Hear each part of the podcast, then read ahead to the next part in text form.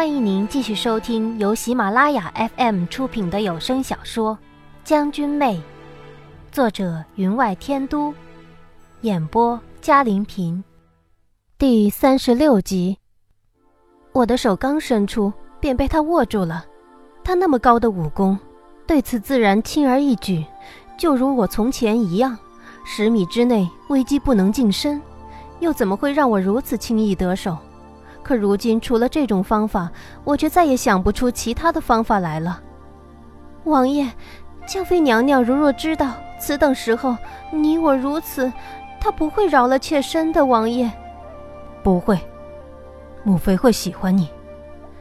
她将我的双手反扭在身后，我的背靠在了床围上，那上面的雕花硌得我的背生疼生疼的。我想摆脱她的控制，他却将我的手腕捏得恰到好处，让我有如陷入了渔网之中的鱼儿，无论怎么挣扎都是徒劳。我这才明白，这个没有武技的身子是多么弱，原来那样的快意恩仇，掌若利刃，脚能踢石的爽利，却是再也不可得，只能任人鱼肉，连自己的生死都不能掌控。有多久没有真正的哭过，我已经不记得了。连那鲜血浸透碧草的日子，我都没有流一滴眼泪。可现在我的心中却充满了绝望，眼眶一阵发酸，第一次感觉到天地间已经没有了我能控制的东西。一个连自己都不能保护的人，还可能达成那遥不可及的愿望吗？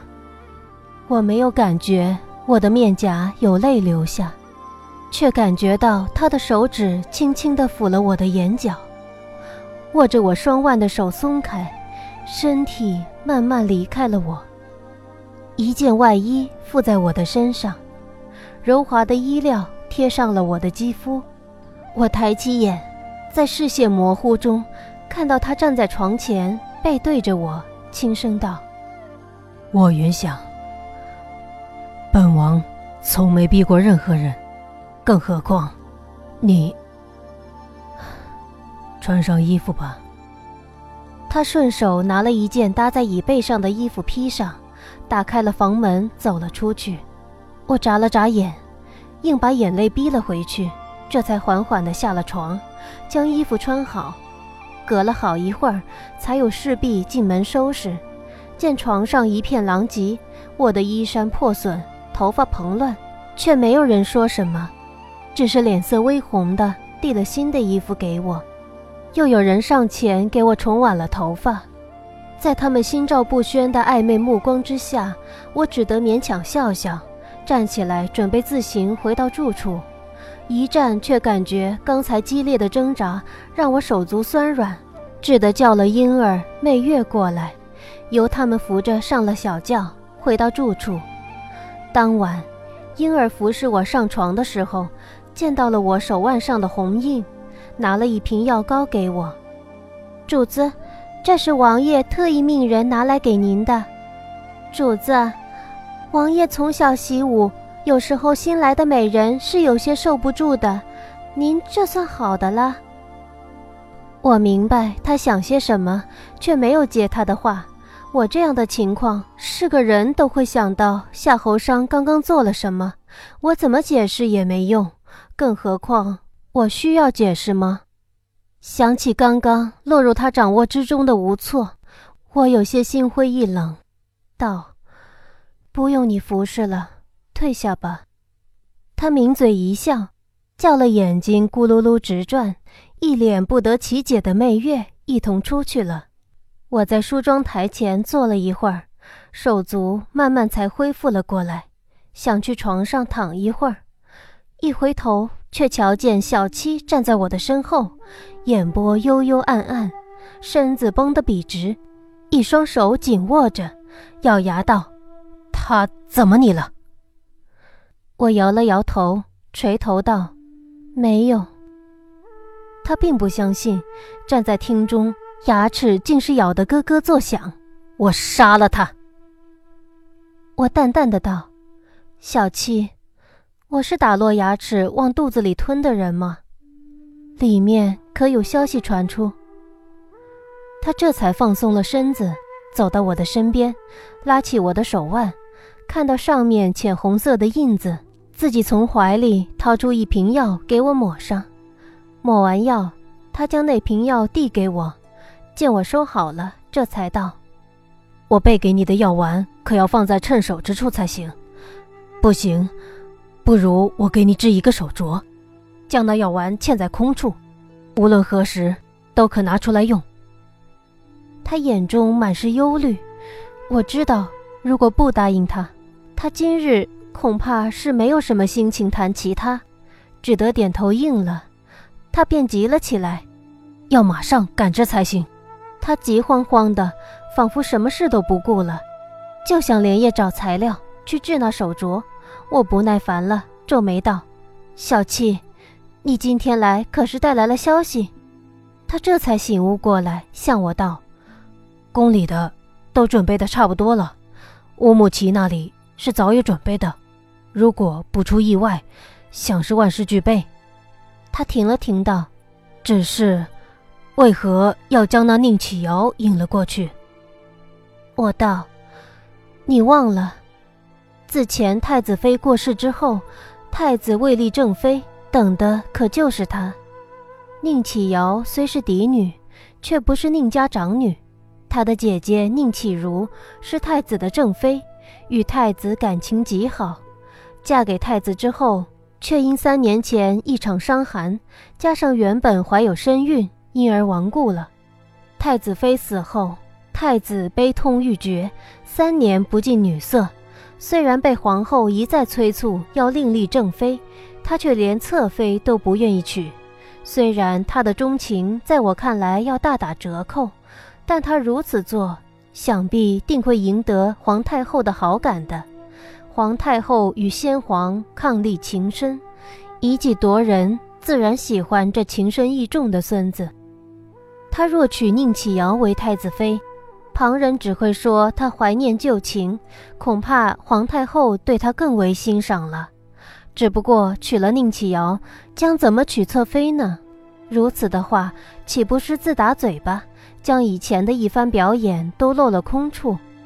如果不娶，秦将两位任何一人嫁给了宁王，对他可是一大损失，而且我知道他定不会就此罢休。我不禁很期待他会想出什么办法来，只是我没有想到，到了最后，事情居然会发展成那种模样。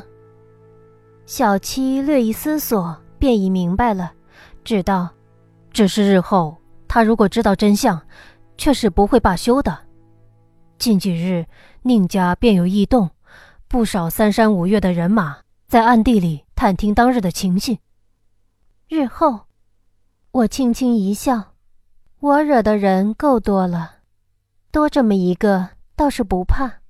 至于那批打探消息的人，你忘了，我们前边有两个盾牌，只要他们不想让人知道当日一切，就没有人查得出来。小七抬头望了我一眼，眼眸深如黑色幽潭。宁王殿下有时候的确不减当年的。说起宁启瑶嘛，你引得好。我笑道：“他虽然聪明，到底年少。”您正在收听的是由喜马拉雅 F M 出品的《将军妹》。宁太后早年遣出宫，开过一段时间的绣坊。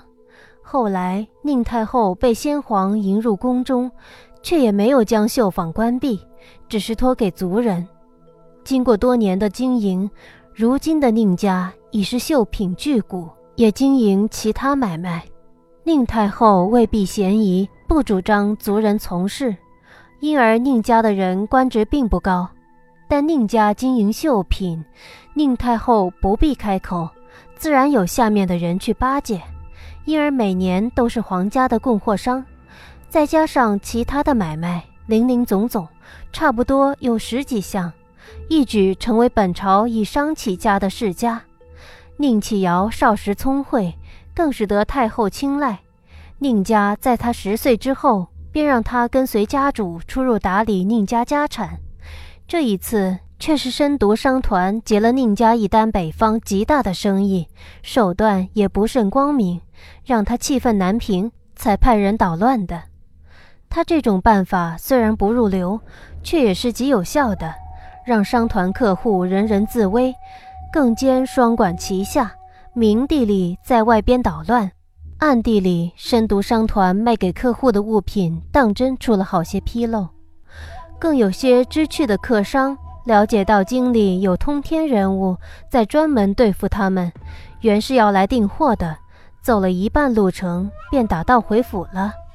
深毒所卖物品虽然奇特，但也不是没有的，费些周折总比惹了不该惹的人好。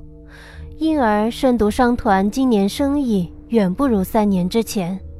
我道，他原来只派生面孔去商团捣乱，自己并不出面，没想到那一日他却自己亲自前去，而且那一天会给他留下无比深刻的印象。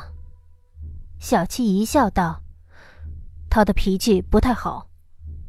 我明白他的言下之意，因他不顾身份前来的因素太多了，如此天之娇女，总认为自己比他人高出一等，旁人应守的礼义廉耻对他而言总有例外的时候，只要给他一个合适的理由，他自己会找了无数的借口来到商团。但这种人又怎么受得了些微的挫折？所以当日虽说他藏于教中，无人知道教中之人是谁，但只要他自己知道就行了，不用我出手，他自会想尽了办法去查明真相。可他最终却会将矛头对准了您的，属下不明白，您可以隐在幕后的，却为何要露出这个破绽？我道，半年之后，村头的木槿花想必开了吧？那个时候，我的坟头是否能插上几束木槿花？没有人把水搅浑，又怎么能顺利脱身回到那里？无论我的身份暴不暴露，多日之后我都会渐渐浮在人前。那个时候我所树的敌手也许最终能帮到我。他神色一动，已经明白我之所求，脸上露出了伤感。不，您一定能。我摇手道，小七，别把心思放在这上面，当下的事儿更为重要。你说那一日安义王为什么会来？属下也未曾想到，他是个例外，刚好那天他就来了，不过他应当不会造成什么影响的。我端起桌上的茶水喝了一口，不知道为什么却想起了夏侯商身上的伤，他一受伤倒是对我们的计划极为有利。一想到此，我不由有些怔怔的，这是巧合吗？这其中有太多我不能掌握的因素了。小七见我沉默了，以为我想起了刚刚发生的事，又记起要赶快制一副手镯出来，便道，属下得准备材料了。哎，要是老三在就好了。老三有一手极佳的制作首饰银器的功夫，他一提起老三便让我忽然惊醒。小七，你说说，虎山之后的那面峭壁，跳下去的时候当真没有人能活得下来吗？小七一惊，抬头看着我道，你是说老三？不，不可能，当年他和侯德宁一起冲出去给夏侯商送信，被人追杀到虎山之后，更是受了重伤。我赶过去的时候正好看见他被侯德宁一剑刺中前胸，被踢下了悬崖，那么高的山崖。侯德宁原是北斗七星之中的老四，可没有人想到他是从京中来的，潜在我身边多年，就为了最后一击。那一击却是将剑刺入了老三的胸膛。对，他活不了。当那杀手脸上的面具被夏侯商的鞭子卷下来的时候，我看得清楚，那个满面伤痕的人的确是他。我道，但我今天看见他了。刺杀夏侯商的人。我点了点头道，他定是逃出来了。近日刺杀永乐帝的人恐怕和他有些联系，也有可能他知道一些什么，只可惜我不能和他相认，他也认不出我。小七叹了一口气，指道，属下再去查查。袅袅熏香从镂空雕花的香炉中冒出来，屏风上的枫叶花纹被屋中烛光一照，仿佛飘在河道上的水纹，流动如银，时聚时散，就仿佛那七人终是一一散了，如今却又聚了回来。小七原本要走的，在厅里踱了几步之后站定，对我道，几日之后您可得小心一点，只是不知道他们会怎么做。他面有忧虑，不知为何我却有了淡淡的不安，总感觉所有的一切虽然进行得极为顺利，但太过顺利了，反而让人觉得仿佛天上掉了馅饼下来。在此等候，老三又出现了，这是好还是坏？过了几日，宫里便来了圣旨，因我是智凯之人，圣旨要求夏侯商携我参加给乌木齐举办的接风宴，而江子初也获邀一起入宫。他是未嫁女儿的身份，自是不能和我们一起进宫的，早几日便被人接入宫了。宫里头更是传来消息，说乌木齐正式向皇太后提出求亲请求，皇家女儿稀少，都是嫁了人的，未嫁的却大多十岁以下，所以皇太后便遍请大臣贵女，如若乌木齐看得上眼了，便封为公主，往塞外和亲。听闻未嫁之女，除江子初之外，宁启尧、秦师之都获得邀请。看来这一次不单是为了给乌木齐挑选对象，更是要将夏侯商以及太子殿下的婚事一并给解决了。小七第二日便制好了一个金质手镯给我，千叮咛万嘱咐的要我戴上，万不可脱了下来。我自是从善如流，经过了上次那场波折，让我明白男人无论什么时候都可能冲动的。自上次之后，夏侯商倒是一连好几日没在王府，听说领了新的差事，替皇上巡河防去了，这倒让我松了一口气。又过了几日便是接风宴，此等国宴我原是没有资格参加的，却因领了银铠制作之事，宫里给我封了个七品睡人的女官封号，以便我能随夏侯商入宫参加宴席。而我也知道，我参加此宴席的原因不过是因为防备乌木齐利用钩刺剑来寻衅挑事。寒蚕银铠能不能抵挡钩刺剑，这可是关系到两国胜败的大事。